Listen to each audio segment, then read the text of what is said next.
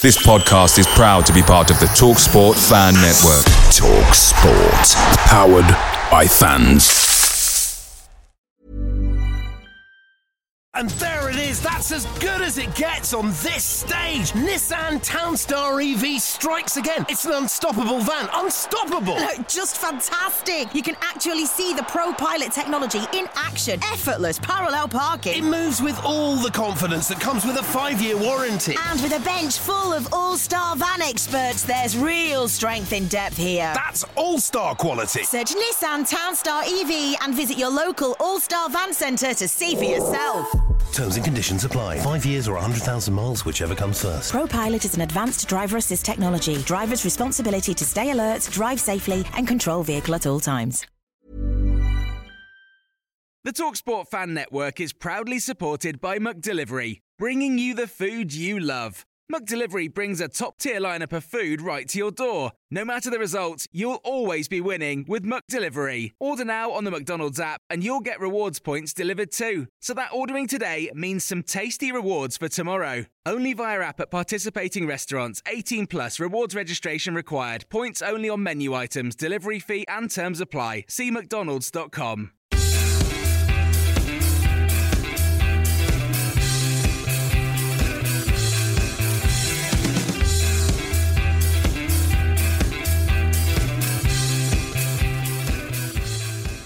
Hello and welcome to the No Nay Never podcast. I'm Jamie Smith and joining me this week are Natalie and Kevin. No James, I'm afraid, so if you only tune in for James, no point listening to the rest of the podcast. Another home win to talk about for Burnley 2 0 victors against Bristol City at Turf Moor in the FA Cup on Saturday at Turf Moor. And job done for the Clarets, Natalie. We expected it to be fairly straightforward, and it was fairly straightforward.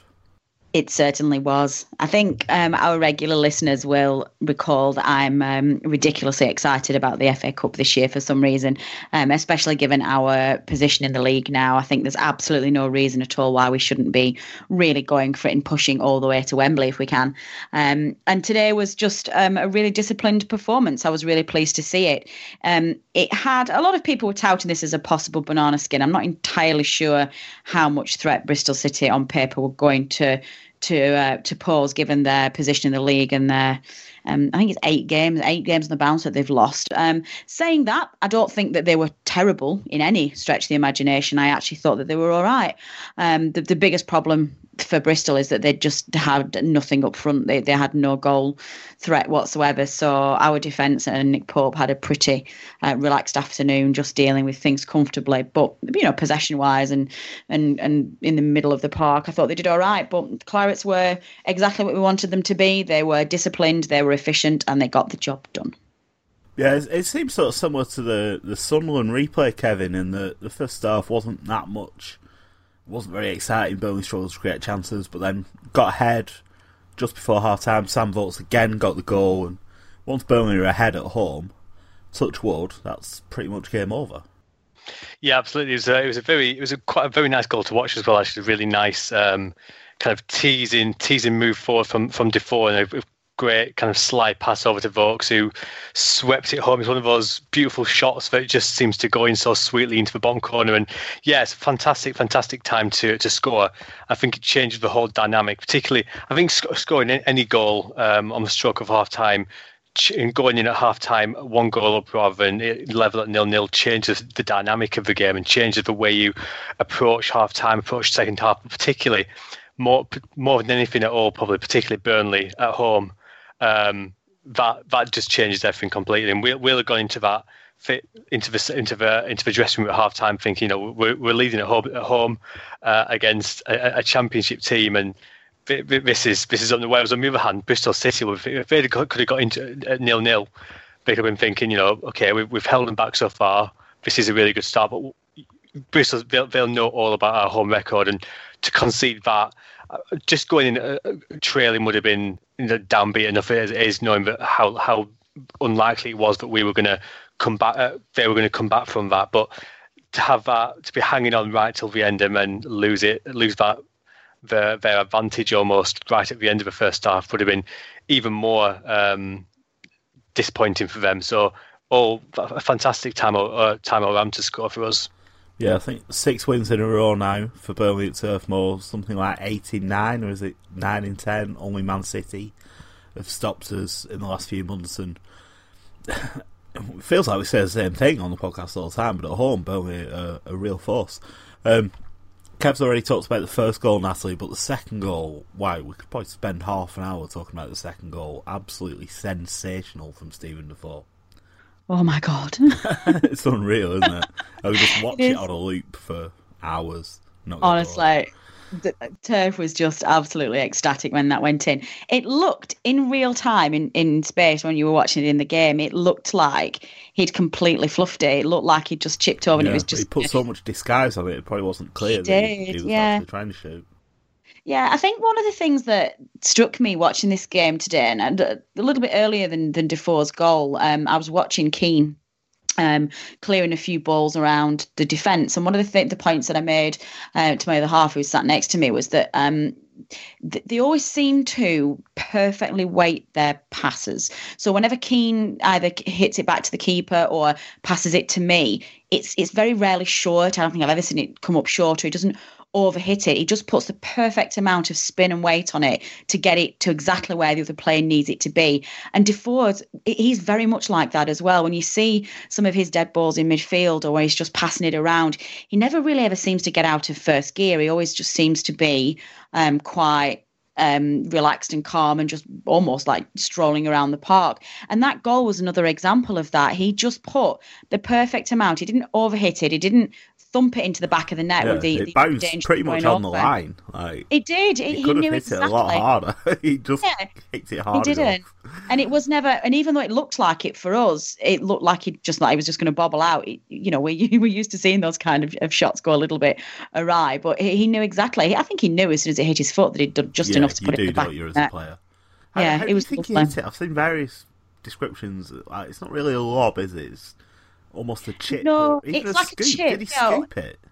Yeah, he, he almost did. So I think he he found himself pushed out a little bit too wide, and and obviously given that he's uh he's not as comfortable on his left foot as he is on his right, he obviously just had to improvise at the time. And I think he just looked up and just saw um, a space from the from the keeper, and he he almost like he scooped chipped it from the outside of his but almost like do you know how lacrosse players like get the ball and sort of like it was kind of like the football no. equivalent yeah, of a lacrosse. No. No. Is that one where you've got a net on a stick? Yes, the, No. the big big fancy nets and kind of scoop it up and throw it. It was a football equivalent of lacrosse. Football I don't know how goal. that's going to land with many of our listeners, but You know what? We're a Burnley podcast, Natalie. Most Football n- nobody in Burnley knows what lacrosse even means. no, I maybe might My want to just whole, read my whole for. Including knowledge me. of lacrosse comes from American Pie. That's how I know it exactly. characters So- was a lacrosse player in high school. Enough of our That's listeners will literally listen to I know. American Pie that they'll know that.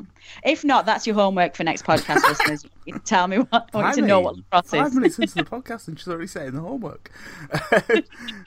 Kevin, uh, it doesn't seem that long ago that we were talking about a little crisis with Defour. Talk of him not being happy, he wasn't playing enough, he was out of the team for a couple of games. Talk of him wanting to go to China or back to Belgium. That's all forgotten now. He's he's in fantastic form and ran the game today.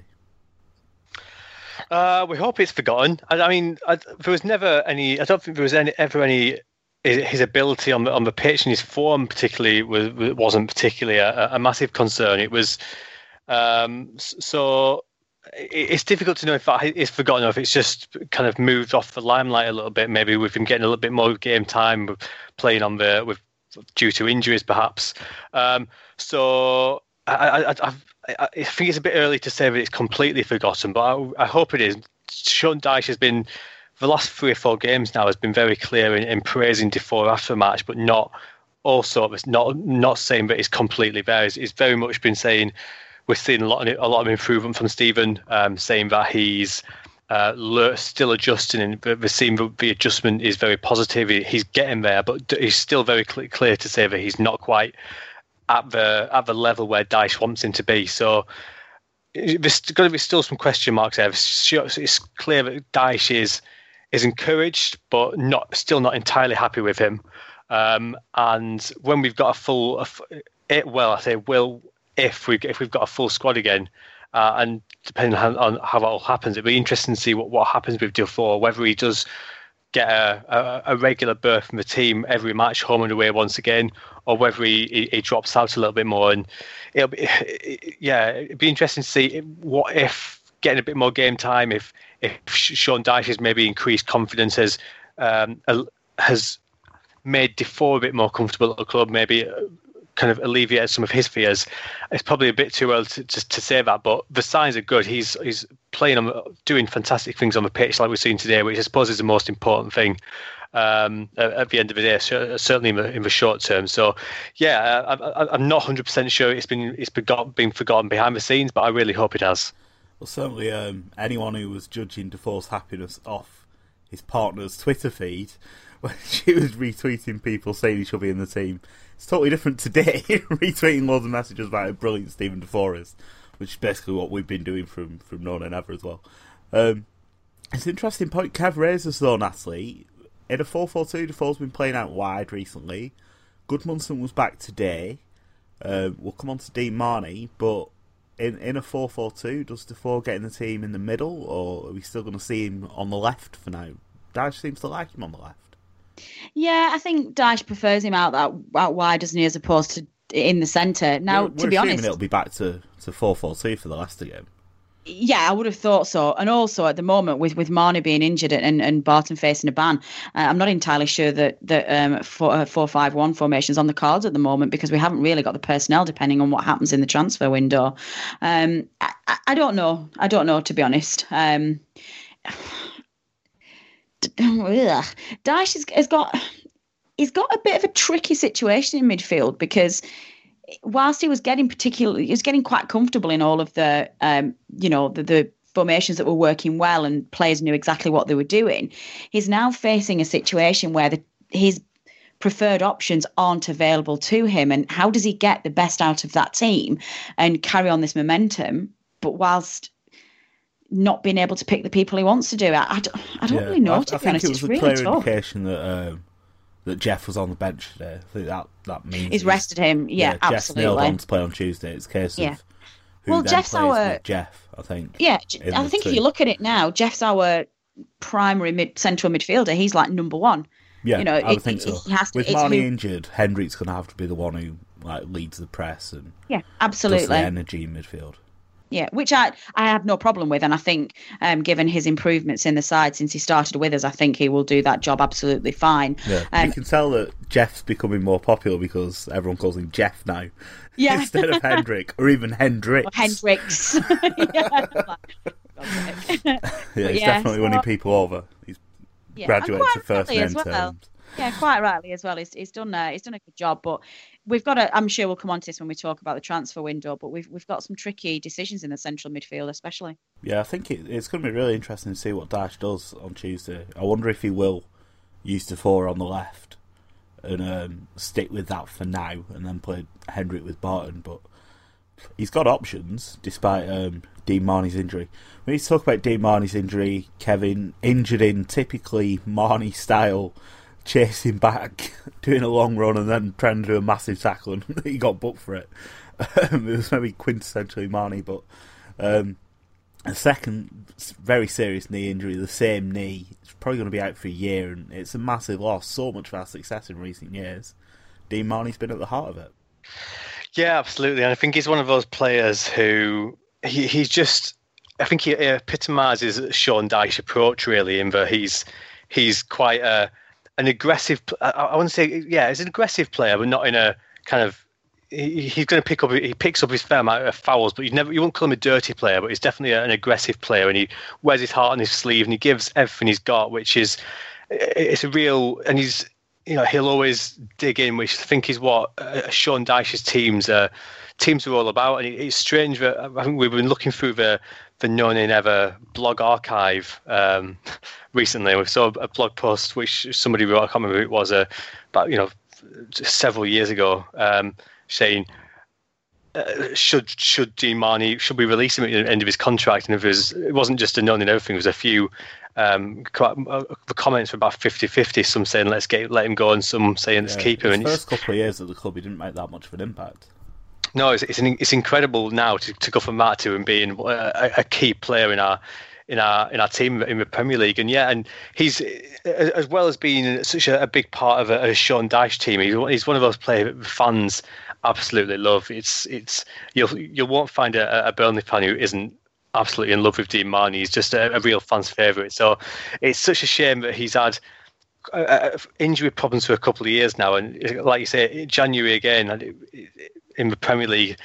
It's, it's just such a, such a shame the amount of what he's put into Burnley Football Club that he's not going to be able to finish a, a, Premier League season with us with us again. And but hopefully, he you know he can. I, I, I think he's a he's a big character in the dressing room from what we've seen and heard. Certainly from watching him, you can imagine him being a big character.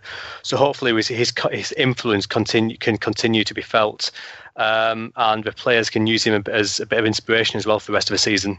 Yeah, I think that's true. I mean, Dyche stressed, didn't he, that the, the fact that he's been through it before almost makes it not as bad because he knows he knows what it takes to come back. But now he's he's 32 now, and there's a chance that Burnley could move on from Dean Marney. They're going to have to move on from yeah. Dean Marney in the short term. Um, do you think we need to sign a replacement before Tuesday's deadline? Talk about playing 4 5 1. We've only got three central midfielders now. Yeah, exactly. Unless you're going to count um, James Tarkowski. No, no, no, no, no, no, no. We've done that one. We've done that one to death. We're not doing that again. Um, well, taking each to each of those, there's two points there you, you raise. First and foremost, the effect it's going to have on Marney. Um, you're right. You know, he is 32 now, and he's um, he's having to go through this injury twice. For a second time now, and it's going to take him the best part of a year to recover. This potentially is the end of Premier League, and I, I don't want to sound sensationalist, but this is potentially the end of Marney being able to perform at this level. Um, this could be the kind of thing. I, I, I think he's still very much. Um, a performer in the in the championship, but I think that this could be um, a, a, deal breaker in terms of Premier League football. Um, I hope I'm not speaking out of turn here because I know the person that I'm going to speak about now does listen to this podcast. But um, a source close to him has um, said that apparently Marney is absolutely devastated with yeah. well, um, with this injury. Yeah, he's literally he's on the floor, so devastated. Well Exactly. And I do wonder whether, like you say, that there's part of it where you think, well, maybe he's all right because he understands um, what it takes to come back from it but in the same time he's uh, you know i wonder whether or not this devastation is very much down to the fact that he thinks that um, it, he realizes in his own head that it, that it's over now. Um, so yeah, from that point of view, I, I do worry for, for Dean Marney and what that impacts that's going to have. He's going to need to rely on his teammates and the club to really help him through this. It's going to be a very difficult stage. Um, so turning to the second point of, of what you you mentioned there, it's, it's how window, this yeah. yeah how this now affects on the team. Um, I I personally think that we are looking pretty short um, in terms of central midfield options, especially if the rumours that have been circling around over the last 24 hours in that uh, apparently the FA want to make an example of Joey Barton and throw the book at him. And there's some people suggesting that a, a ban of up to around 10 games may be on the cards. Um, I, I, imagine that the club probably know um, what he's going to get. Um, so, you know, I, am not sure whether that's just rumour mill at the moment and, and people wanting to throw mud at Joey Barton because that's a popular sport for many football fans. Um, but let's assume that Bart, that uh, Marney gets, uh, not Marney, sorry, Barton gets maybe five game ban. That would be pretty, that'd be pretty difficult. That takes us what to March. Um, so to go from now until March with only, um, well, Jeff Hendrick being our first, I guess, true central midfielder. Um, you're going to have to play Defour in the middle with him because he's probably the only one who can do it, unless you take a real gamble and, and bring uh, Matty O'Neill in. Uh, within his, his sorry, not Matty O'Neill, Aidan yeah. O'Neill in with his experience and, and, try and get him some experience. Um, but and then hope... Dyche doesn't like Defour in the middle in a 4-4-2, so no, probably have exactly. to go to a 4-5-1. So, but you can't go to a 4-5-1 if you don't have any other central midfielders. Yeah, exactly. It's really tough. Um, I, I, I don't know whether a lot of a lot of the people who I sit around me today were suggesting that the uh, trial with um, Tarkowski in the central midfield today was that was an indication that's how it's going to be. I don't think it was. Um, it was the right game to try him, but it was the right game to get him experience if he needs to bring him on as an emergency. I just cannot see that this is going to be. Um, how our Premier League survival is going to be based on well, yeah, on uh, otherwise Tarkowski in the middle. Jeff would have played, wouldn't he? Yeah, exactly. If we were I planning think... for life without Barton, it makes no sense for Barton to have played. Yeah, no, I completely agree. So I, am not entirely sure here what uh, what what's going to happen. Uh, for me, I think we absolutely 100% have to get. Um, well, I guess I guess at the moment with with Marney's injury, Dyche's plans and the board's plans for the January transfer window have been thrown out a little bit.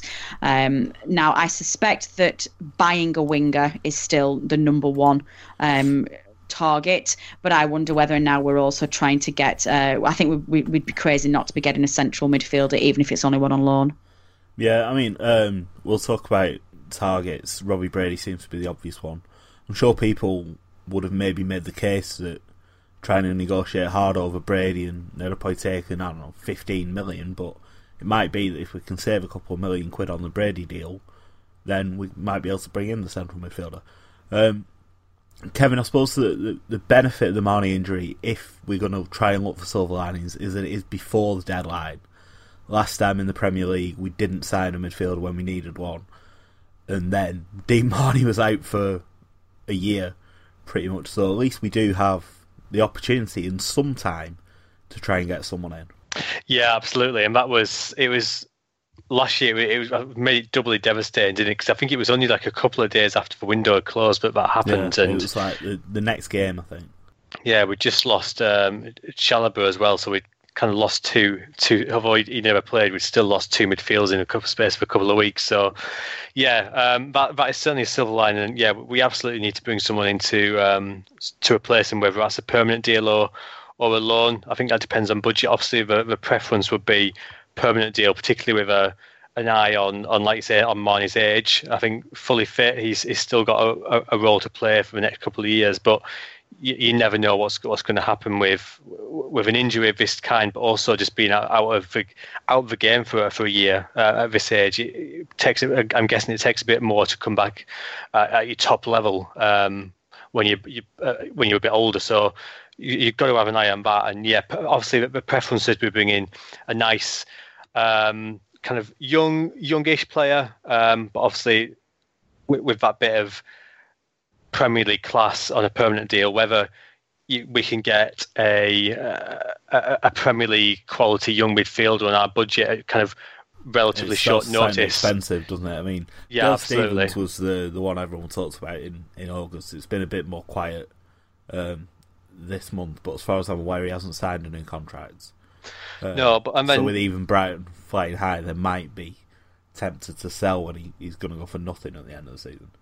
Uh, but then on the other hand, if you if you if you if our budget rules out a, a permanent deal, then are we going to get a loan in? Because you look at what Sean Dyche has done with, with loan players, and we've had um, Flanagan played nothing, good, Bamford, Bamford played no, uh, Bamford played nothing, um, played nothing, um, Michael Keane even didn't play a lot of football while he was a loan player. It's only when he signed permanently that he came into the team. So you've got to look if we if you've got a Premier League quality midfielder um, who's going to go out on loan.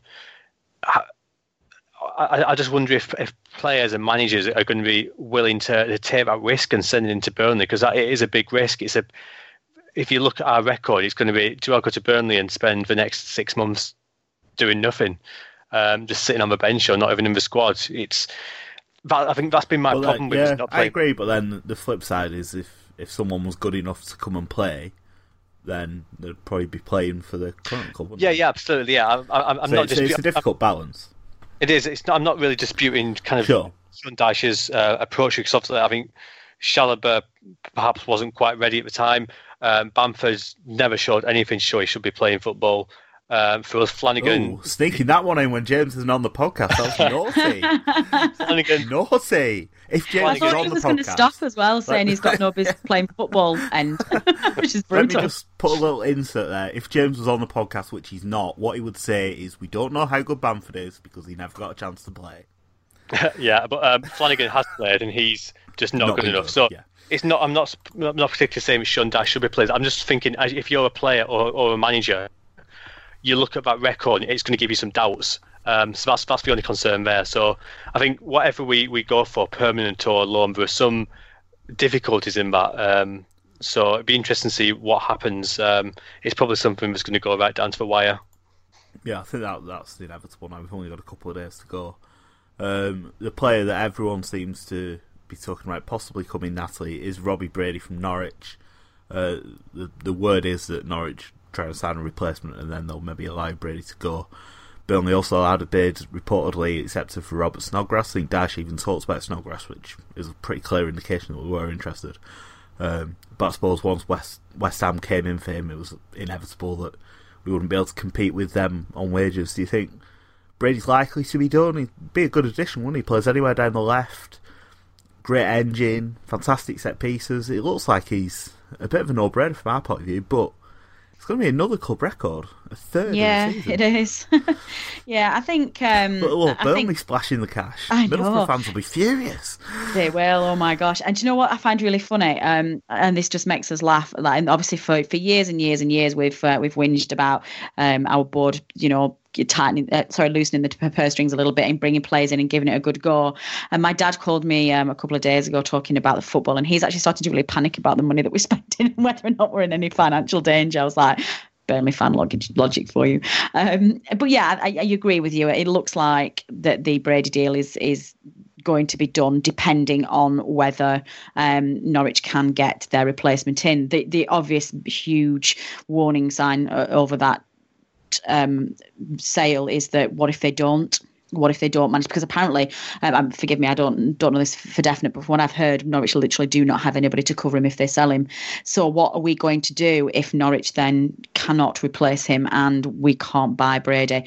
Do we have um, another option? Do we have you know, it just it gets to that point where about a week ago, this this transfer window was looking incredibly exciting, and we looked like we were going to go in and and actually take um, a relegation rival's best player off them and do what teams have been doing to us for years, and we were going to you know break all transfer records again and maybe bring loads of different players in, and we're now getting pretty close to uh, deadline day, and uh, it just really worries me that um, we are potentially in a situation where we may not sign anybody. That sounds a little bit panicky and possibly a little bit dramatic. Um, Dyche did say in his interview that there was two or three players that were not in the press that he's working on at the moment. So who knows what he's got up his sleeve? Um, but I uh, yeah, Brady's a very Burnley player, isn't he? He's um, we talked about this last week about the difference between Brady and Snodgrass, one being one for the future, and medium term impact, and one being a shorter term impact. Um, I'm not entirely sure we were ever seriously in for Snodgrass. To be honest, I do wonder whether a lot of that was forcing West Ham's hand and, and just getting that either yes or no pretty quickly. Um, and like you say, he was never going to come to us once West Ham were in there anyway. So um, I, yeah, I, I think.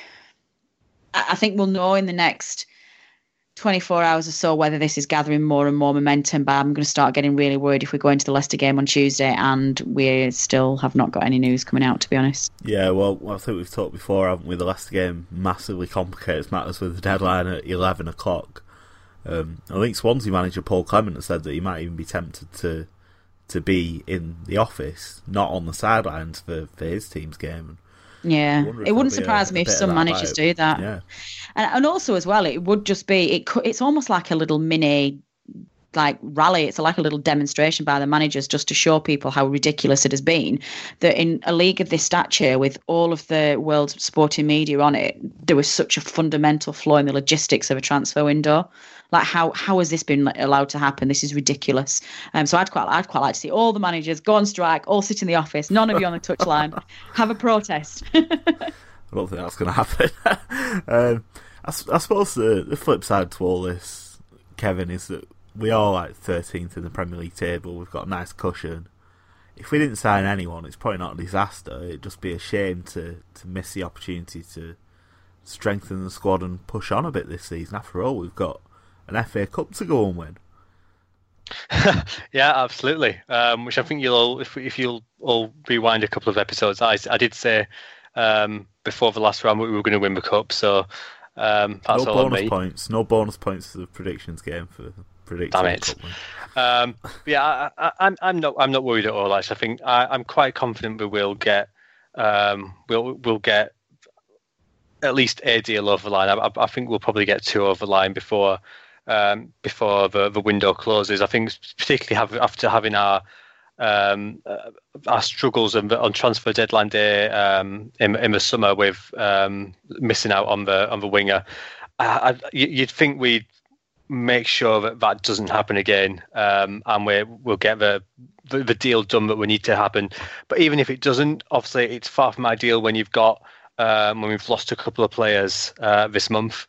But uh, if if we were not to sign them, we would go forward with the squad we've got. i I'm still very confident that we um, can survive relegation and probably survive relegation comfortably. I'm, certainly, the areas of the squad I'd like to I'd like to strengthen. Um, areas of the starting lineup I'd also like to strengthen. But if you look at our squad and the way we've been performing, even without signing anybody, it, it, takes something significant for us to, to to go down from now. I think. Yeah, I agree. I, I think. I think the, um, yeah. Sorry, Natalie. I think the only the only little extra thing I'd put in there is that we are probably vulnerable if key players get injured, but every club is like that. I mean, I was talking to someone on Twitter about signing a full strike, and they were like, just use one of the young lads as cover, but what if Andre Gray gets injured? Or posts some more bad tweets and gets banned for, for four games. We've got no cover for Andre Gray. Patrick Bamford was cover for Gray, and now he's not there. Barton, if he gets banned, what's what's the, the backup plan for Joey Barton? What happens if, if Gudmundsson gets injured? What happens if Michael Keane gets injured? What happens if more than one of these gets injured at any one time. We do have some quality cover, but it's quite the squad's still quite thin in some areas now. Yeah, it is. It is, and I think it's not just. I think it's quite an interesting point that Kevin just raised there. It's it's not just the effect on our side. And I think I share Kevin's confidence that even if we, let's say the worst thing happens on, on Tuesday and we don't bring anybody else in and this squad is it um, to, to bring in and to survive for the rest of the season, then yeah, I agree with Kevin. I think we've done enough and we've, we're proving to do enough um, to try you know, to survive. But what we've also got to bear in mind is it's not just controlling what we do with our business. We also need to be mindful that some of our relegation rivals at the bottom, uh, and I, I, say that loosely, obviously, I know we're in a, fantastic position at the moment, but if you've got other teams around you who are going out into the market and buying teams and strengthening them, they suddenly become a lot stronger and you stay yeah, the same. And you then stand that still gap, and everyone else moves forward. Precisely. Then, you know, suddenly the skill edge is, is taken off a little bit and, and it starts to get a little bit more uncomfortable. So I, I think there is that that to bear in mind. Um, I, I just think. I, think I think we touched on this a little bit last week. I think for me is that I, I don't I think you can afford at any point in this league to relax you know, we, we talked about it last week and, and, and talked about um, if we do survive next season, even if we finish comfortably for sort of 14th, 15th in the league, next season we'll be relegation favourites again. We will be seen as one of the weaker teams in the division again. We won't have the financial clout that other teams have got again, even though, you know, every season it's it's it's improving. And I think that's still the same in transfer windows. I don't think any Premier League club who's got aspirations to survive can afford to have a transfer window where they do not strengthen their squad at some point, whether that be a little bit in terms of getting cover for a key position or whether they want to improve the first team as it is. So I think, as far as Burnley are concerned, we just need to get a little bit savvier to this league and realise that this isn't, you know, an easy ride. We, we can't just afford to do nothing. Yeah, I'm also I'm to um, do my little James Bird impression again and say that well, we don't want to sign someone for the sake of signing someone. That's what James would be saying if he was on the podcast, so take that box, move on. Asked on Twitter this week how many signings people thought we need before Tuesday's deadline. This was after Dean Marney's injury. 900 and odd people voted on this. 4% said none. Uh, 4% very ambitious people, I think. 9% said one. 61% said two.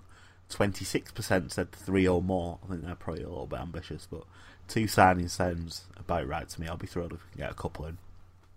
I think we're, we're, a little bit light up front. Bamford didn't have an impact, but a four striker is needed as cover if we want to play two up front because he only needs one injury or suspension, and then all your strikers are playing. Um, and I do think we need to replace Marney and a winger is obviously a priority. It's been a priority for for a long time now.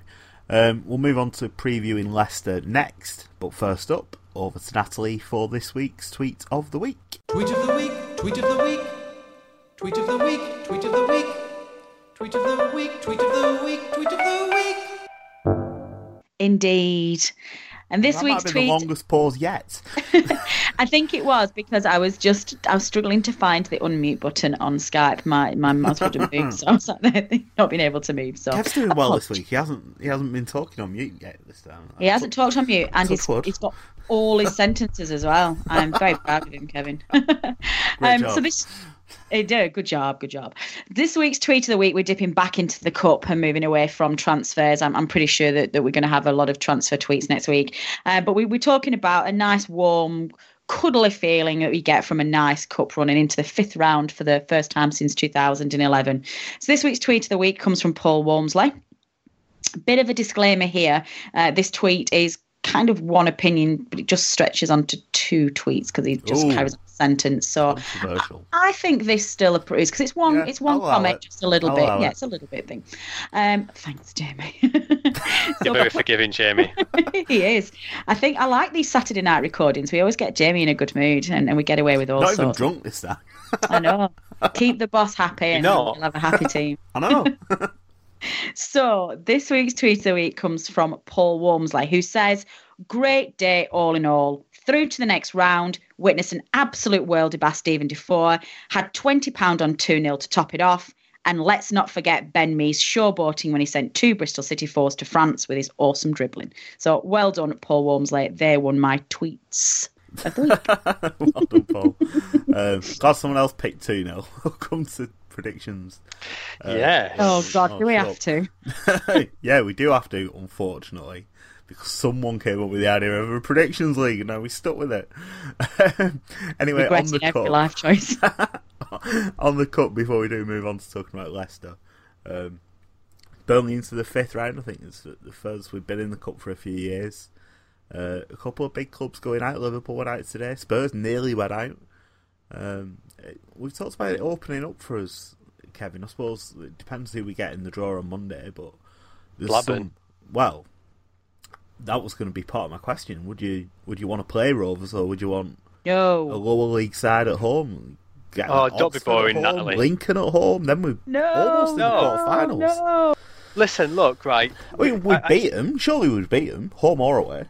look right this is this is something what this is something this ties into something that annoys me i think a little bit about football i think too many people look at football with too much of a competitive angle on it too much of you know let's let's just get a win let's just and for me what i look at football as an entertainment business you know obviously there's that's but you want to win all the time you want to get as far as you can but ultimately i think football's an entertainment business and you you, you we all watch football because we want to be entertained if it was purely sport, we might go into something that was a bit more neutral without all the money, without all the glamour, without it's not we we all were drawn to football because it's so entertaining and that goes into not just for football on, on the pitch, but everything that goes around it. It's why um, I always scoff at Jamie when he says move on about Owen Coyle because I think Owen Coyle the whole thing around Owen Coyle is almost like a pant- pantomime villain. It's something who we you know we love to hate and it adds that extra spice to the game and it just adds that little bit of something and I think what you, you look at the games we've played against Owen Coyle, and it's always been a fantastic atmosphere. It's always been, you know, jeering him throughout the whole match.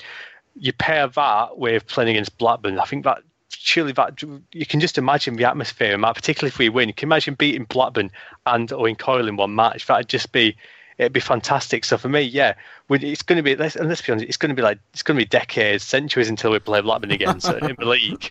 So we've got to play them a cup at some point. So let's play them while we're let's play them at home while we're on a high. We're we get Blackburn in the cup at home, it'd be a massive shock for us to for us to lose that. So, and yeah, for me, real this- the season though, couldn't it? Like play a devil's advocate, get Rovers at home in the cup, and if we lost, it could do, but that's but that's uh, you, that, that's taking a very negative approach against it. I think you've got to, you've got to go into this, and for me, these are the games what you, you love to you love to you love to play and you love to win, you, you love to watch, and that's for me that'd be the dream.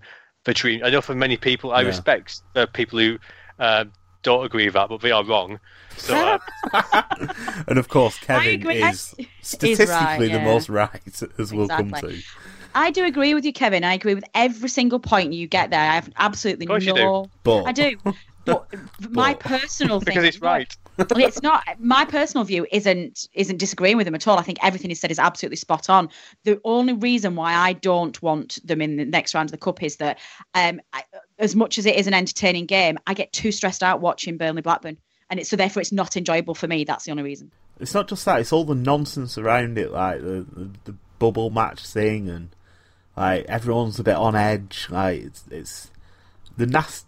Like I get what Kev means about like the banter between the fans and stuff, but often that crosses a line into nastiness, and um, I think we could avoid that. That said, like I'd take a home draw against a lower league side next round, then Rovers in the quarter final, and deny them a trip to Wembley. That'd be quite good. That'd be my Oh, preference. God, can you imagine though the stress of that game? a quarter final against Rovers would be amazing. Um, Oh. what, what's what's your preference then, Natalie? Anyone at home? Um, anybody at home, yeah. Um, like I said, I, I've already made my, feelings about Blackburn just because, I, as a personal preference, I, I wouldn't enjoy it. Um, I would really like to see. I'd like to see, like you know, a Lincoln or you know, one of the, the lower league sides come in there just at turf because I just think that would be nice. And uh, when you get into these later stages of the cup and you're one of the um, top seeded sides still left in it, and the some of the lower league sides who are still left in it, they get all the attention. So I think it's really good that you get. You know, you get that uh, exposure Yeah, in the you play a media as well. in- yeah. yeah, that's what you want. You want That's everybody to. You want the fans there. The Exactly. the, the big boys and the, Yeah, definitely. So in that sense, I don't want a Premier League side because I just think it's like oh, we, we play the, them uh, twice in the league. Um, but in a similar similar vein as well, if it's not going to be one of the lower league sides, I wouldn't mind somebody like Leeds at turf because I think that's big enough draw to um, get the. Um, Yeah, I think. It, well, I think if it, and yeah, exactly. And also as well, I think a side like Leeds are doing well in the Championship would be a tough enough side that it would give us a real test and, and make sure that we had to play our strongest team and we had to really go for it to, to just to give us um, an incentive to get through to the next round. So I think my preference, well, like I say, would be somebody like Leeds at turf. It's not a bad shout. Well, I'm sure we'll talk about the draw on next week's podcast. Be a busy one next week's podcast. There'll be two games and deadline day and FA Cup draw, all sorts of stuff to go over. Um, but for towards the end of this week's podcast, we need to talk about Tuesday's game. Hopefully, enough people will listen to the podcast before Tuesday. We are doing Sunday podcast as part of our successful Kickstarter recently. Try and get this out as soon as possible after the game. Um, but Leicester the visitors to the turf on Tuesday night. The champions, Leicester City. Kevin, they haven't won away yet this season. Their away record is almost as bad as ours. Um, but weirdly, Burnley aren't favourites with the bookies for this game, although six wins on the bounce. Burnley would surely be expected to win this game. Yeah, I think once upon a time this would be quite a crunchy match, but actually you look at it now, and despite what the bookies, again, this is some this is something else where I'm going to use my stati- statistical um, knowledge, being rightness. The, the bookies are wrong. That technical term, statistical Yeah. being rightness. Yeah, I agree. I mean, like gamble Exactly. responsibly and all that, but and I know a lot of people don't like to bet on their own teams, but the, the price against Leicester is like purely wrong. It's totally wrong. It's just wrong. Uh, I went a bit Ed Miliband it's, it's just wrong. it's just not true. it, it, but it's, it, it's difficult to to really understand where that's yeah, come from. Really, sense. you look Leicester- at you look Leicester at our form. against us. It's it's stupid. We're we're above Leicester in the league as a whole. Not even when you consider kind of the the, the respective home and away form. So. I, I, can just, I, I, yeah. I'm, as you can see, I'm kind of lost for words from from that. But yeah, um, like I say, once upon a time this would be a bit of a crunchy match, but now you, you look at it now, and certainly from my perspective, look at us as you, you go into this match thinking it should be a comfortable, comfortable win for us. And and how how often could you say that for, for Burnley going into a game against um, current Premier League champions as as us? It's weird, isn't it? It's really As, as, as much Well, as kind I of think unique, It's weird, unique. like, referring to Leicester as the champions. I still Yeah, I was going to say, uh, uh, as much as they are unique Premier League champions, it's very, you know, very different kind of Premier I League what a champions. crunchy match is, but crunch match. crunch Gonna match. about- Does I- I take a crunchy to the game? half time treat? What's that about? So another home game, Natalie. We've won ten games at home this season in all competitions already, which is insane. You see the stat um, about Liverpool? They've lost three games at home in fourteen days or something. Burnley have lost three home games in four hundred and twenty days. Like, I should have probably got the stat up before trying to No, read it No, that was perfect. You did that right. Yeah, that's the right. right? Yeah. Excellent. Um, I've seen it all over my Twitter team timeline today. So Yeah. But Turf Moor is a fortress at the moment, and as much as Leicester are champions and still in the Champions League and all this stuff, like, we'll fancy ourselves against anyone at the Turf at the minute, and Yeah, someone below so. us in the table. for sure. Yeah, I share Kevin's utter just dismay that we're not favourites to win this game. I, it just beggars belief, I'm not to be dismayed. honest. I don't want to make a fortune out of it. Gamble responsibly, listeners.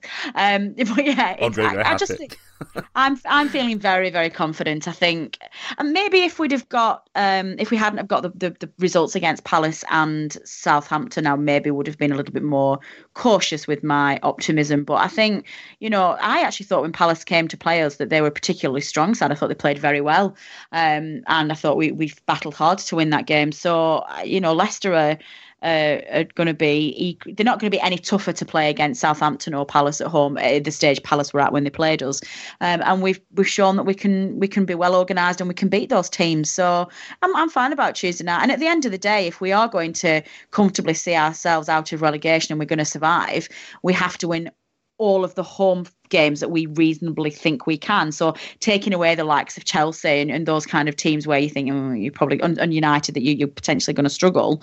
Um, anybody else other than the top six, and you've got to think well they've got they become the must-win games until we can start sorting out our away form. So I'm I'm confident. Yeah, I think it's it's absolutely fair to be confident. I mean, normally you'd maybe be slightly concerned about possible complacency, but I, just- I don't see that being being a problem for, for part of that team when you've got people like Joey Barton in the dressing room. I'm sure that Sean Dyche will be drilling into them the importance of keeping up the momentum at home and just making sure that you you get the points that you should get from a game like this. Um, and then Watford away at the weekend, Kevin. We've been talking for weeks about away games against teams around us and below us in the table. With the, the away form improving, as we keep saying, even though we keep losing, um, this is surely the, the litmus test for it. If we can go to Watford and get something, it will show that the away form actually is improving, not just that people are saying that. Yeah, the next few away games will be huge for our Yeah, season. You look, I'm just going to look at now. It's so Watford, got- then Hull, then Swansea. Before. Yeah, and, and, and then you go even past that. You've got Yeah, then you've got Sunderland, you've got Liverpool, then you've got S- yeah. Sunderland, Middlesbrough, um, Crystal Palace. So it's it's now. yeah. Liverpool are the only You- top half side we've got to play away from home. So what what if I was Sean Dyche, which uh, as we've seen, I am right all the time, so he should be doing he should be listening to my yeah. advice here. Uh, if I was Sean Dyche, I'd, I'd be looking at I'd be talking to players now and saying, look, let's if you look at our away away form, let's wipe it wipe the slate clean now. It starts from here. Yeah. It's it's almost like the start. This should be the start of our season away from home, um, because if, if we can banish thoughts of what's happened previously and just kind of go into this uh, afresh, it it it's it's what we do in the next few away games is going to be really a really good indication, like you say, of course. Is it just that we because even earlier in the season we got that point at Manchester United, so a, a, a couple of recent good performances like at, at Arsenal when we uh, really should have got a point. Is that just another case of us kind of really upping our game even further against the big boys? Um, one of the, you know one of the bigger teams, but not really a big indication of a wider trend. So it would be really interesting to see. Even if we don't get a win at Watford, you'd be, you'd be looking for uh, to see us come really uh, put a really really strong performance in there. Even Hopefully, the point would be a, a building block, wouldn't it? For absolutely, yeah. Anything we get from from that game is is is absolutely uh, huge for us, really. And then even if we get a point, we can get hopefully go and, build on that from from Hull. I think if we don't win any of the next three uh, away games, that that'd be very disappointing for me. yeah, I think we we seem to keep saying it, but they are a, a big opportunity. Um, I know Hull have, I think Hull have won three in a row at home under Silva, and Swansea seem to have turned it around a little bit under Clement, but these are two of the worst teams in the league. You've got to be looking to get results there. Um, but Watford before then at the weekend, Natalie, they're in a, a pretty poor run of form. They started the season very well. They beat Manchester United at Vicarage Road, but we've got to go there and treat it as an opportunity to win the game, surely. I'd be very surprised if we don't. We hear Dyche say all the time, don't we, that they approach every Yeah, single and I, game and I hope we do to have win. a real go. I, I, I don't want us Yeah. to go there and like play for a nil nil and keep it tight and try and nick one because I think Watford are really vulnerable. Really a They good crack at it. are, but we've seen it. One of the criticisms we've thrown at this side um, away from home this season is that he has been quite negative in his tactics and he has gone away throwing men behind the ball and trying to play for that nil nil and hope that he might spring a one nil. And I, I, just I agree with you, Jamie. I just do not see how he can do that against Watford. That it will not work. Um, they they'll see through that, and I think we we could end up. Um, we we've got to start turning this away form round, and we've got to we've got to look at it on balance at the end of the season and look at the results away from home. And if we if we end up winning or getting a good amount of points from the teams around us in the second half of the season, we almost can forget about the first half of the season because we've played most of our tricky games away in this first half, and we just can't we can't do that anymore. We've got to do better. So I expect I really expect him to go for it against Watford, especially as it would be, um, I think it'd be the first side, won't they, that we'll have taken six points from, obviously, because we would now start in the second start of the fe- feature. And I'm not, somebody will maybe fact check this for us, but I'm not entirely sure that we have taken six points in Premier League seasons, have we, from teams? Uh, I can't think of any. Not Hull. We always seem to be at Not done the double overhaul? Mm, if we have, it's probably going to be them. But it would be very nice to start already in January having a team like Watford. Yeah, um, I think as well. Just to, to, add to what's already been said, I think we're looking ahead to next season. Improving the away form is going to be crucial because we we can't expect to take as many points again. at home no, I agree. as we have this season. You tend to get a bit of second season syndrome, don't you? After you've survived once, teams know a bit more about you. Maybe work out your game plans we we just can't expect to win every home game like we have been um, at the minute. But that said, we're going to do predictions for Leicester, and I'm guessing we're all going to predict Holman. But first, let's get it over with. Kevin, what happened in this week's predictions? Predictions, predictions. It's the prediction league. La la la la la la la la la la. I'm beginning to hate this feature. I hate this feature already, and we're like four weeks in. Whose idea was this feature? Sorry. What a week! Yes, last week we we heard, I I kind of cemented my place at the top of the table, and it's it's got even further now. Oh God! as is very typical of Noni Never, everyone was unbearable. Everyone was far too positive. It became very obvious in that game we were scoring four. I knew I was in trouble by about half time, to be fair. James, the Jamie, weather. and Nat- If it had been better weather, we'd have won 4 1. James, Jamie, and Natalie all predicted four, we'd scored four goals. Um, Jamie was the, the least optimistic of those who thought we'd concede one, um, whereas James and Natalie both went for four nils. I was completely realistic. Um, I went for a 2 0 win. You even said as well, "There's no way we're scoring four goals. I'm going two 0 You were like so dismissive of all of our predictions. I was checking. In fact, I was I was checking our um, I was checking our our our chat earlier, and everyone was uh, over known and other guys. Well, Jamie, James, and uh, Natalie. Well, we need to score another. We need to score another. Honestly, well, I was I was from... actually clock watching. I was so stressed, and like this guy I was hoping was like, we scored no goals. And I know. I'd, I'd have taken a two-one just to make you know. I I was genuinely desperate for a third goal, and everyone was like, "Natalie, it's all right. We've wrapped up." I was like, "No, you don't understand. It can't be two It's bigger than this." So let's get the let's get the formalities oh, out of the way. We've a hundred percent record in getting results right at the top of the table with me. So I've got four results and three scores from my four matches, which is, is that? that leaves me top of the table with ten points. James James has, has got respectable. He's only he's been only been caught out once, so he's got seven points just behind me. Whereas you two, you might as well give up now. You're both way behind with uh, three points each. With uh, oh, three. Not last on my own. Seven points clear. You've got three. You've got three results, oh, but not Jesus. a single score between you yet. So. Do you know what's worrying me more than anything about this? My very smug announcement at the beginning of this feature that we should do forfeits for the person. I didn't think I was going to be at the bottom of the table. I thought I was going to be at the top, so I was like, "Yeah, we're going to get forfeits to the loser." I think it was going to be Burdett. like, now I'm like, "Oh crap." right, we, we best do this week's uh, prediction. James isn't on this week's podcast, by the way, because he's at some Disney thing, Marvel or whatever, is some something for kids. Um, but obviously, he needs to do his predictions, so we've asked him to record his predictions, and that's where this is going to go in now. Here, considering that Leicester have looked anything like uh, reigning champions, and the way we've looked at home this season, I think we're going to uh, be reasonably comfortable. Actually, I think it's going to be a two 0 win. I think I, I think I think that was a terrible prediction. Really poor.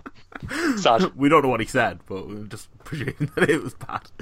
Um, so that was James's predictions, whatever they were. Um, Natalie, you can go next. We need two games on this week's podcast. Um, did we do Leicester last week? We didn't do Leicester last week, did we? No, uh, no, no, I don't think okay, we did. good. We'll think start we with just- Leicester then. Leicester at home, Watford away. Um. Oh, right. Leicester at home. I'm got a very good feeling about Leicester at home. I my new turnstile routine is working well for me, so I think it's going to be a comfortable home win. Um, I don't think we'll keep a clean sheet just because I think Leicester have a goal threat. So I'm going to say two one win to Burnley. Watford away. I'm going to say.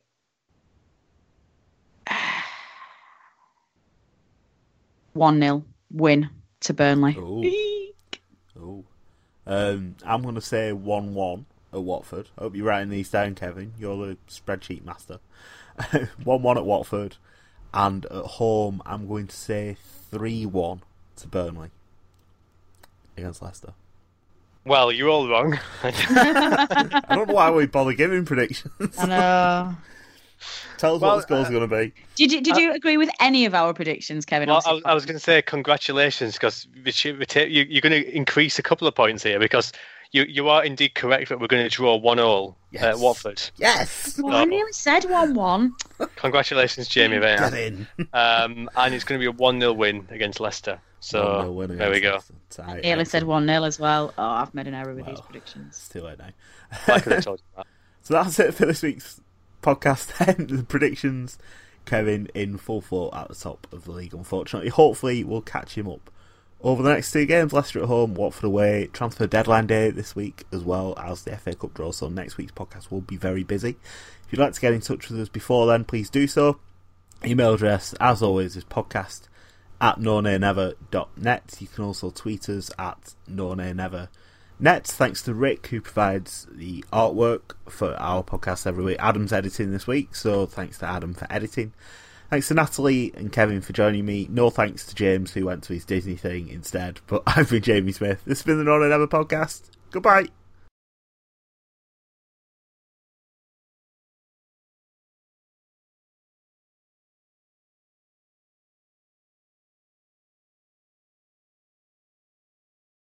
I've just realised that without without James on, we, we didn't talk about how terrible Michael Kightly is. Oh yeah, that's Kylie true. didn't get a mention, did he? No. Kylie swear He doesn't gonna be deserve empty. a mention. That's why. That's why Ja- James isn't at some Disney thing. He's actually just. He just. He can't come on because he, he doesn't want the upset. indignity of talking about how poor Michael Kightly is. He was poo today. Was Kightly? He was. It honestly, he was really poor. Um, Kevin, I'm not entirely sure I like new smug Kevin that keeps appearing on the feature. Well, it's not going to last forever, There's- surely. Like, No, he can't do. Uh, we need to getting it catch up with him. I, I, it's it's it's disturbing. Oh, like your prediction. Jealousy, I'm talking about. Like, like your prediction last week. That's far too optimistic. You're never going to catch me. God damn. I blame the Arsenal result. Had I got three points, I'd have been on six points. Away days are great, but there's nothing quite like playing at home. The same goes for McDonald's. Maximise your home ground advantage with McDelivery. Order now on the McDonald's app. At participating restaurants, 18 plus serving times, delivery fee, and terms apply. See McDonald's.com. And there it is. That's as good as it gets on this stage. Nissan Townstar EV strikes again. It's an unstoppable van. Unstoppable. Look, Just fantastic! You can actually see the Pro Pilot technology in action. Effortless parallel parking. It moves with all the confidence that comes with a five year warranty. And with a bench full of all star van experts, there's real strength in depth here. That's all star quality. Search Nissan Townstar EV and visit your local All Star Van Centre to see for yourself. Terms and conditions apply. Five years or 100,000 miles, whichever comes first. ProPilot is an advanced driver assist technology. Driver's responsibility to stay alert, drive safely, and control vehicle at all times. This podcast is proud to be part of the TalkSport Fan Network. Talk Sport. Powered by fans.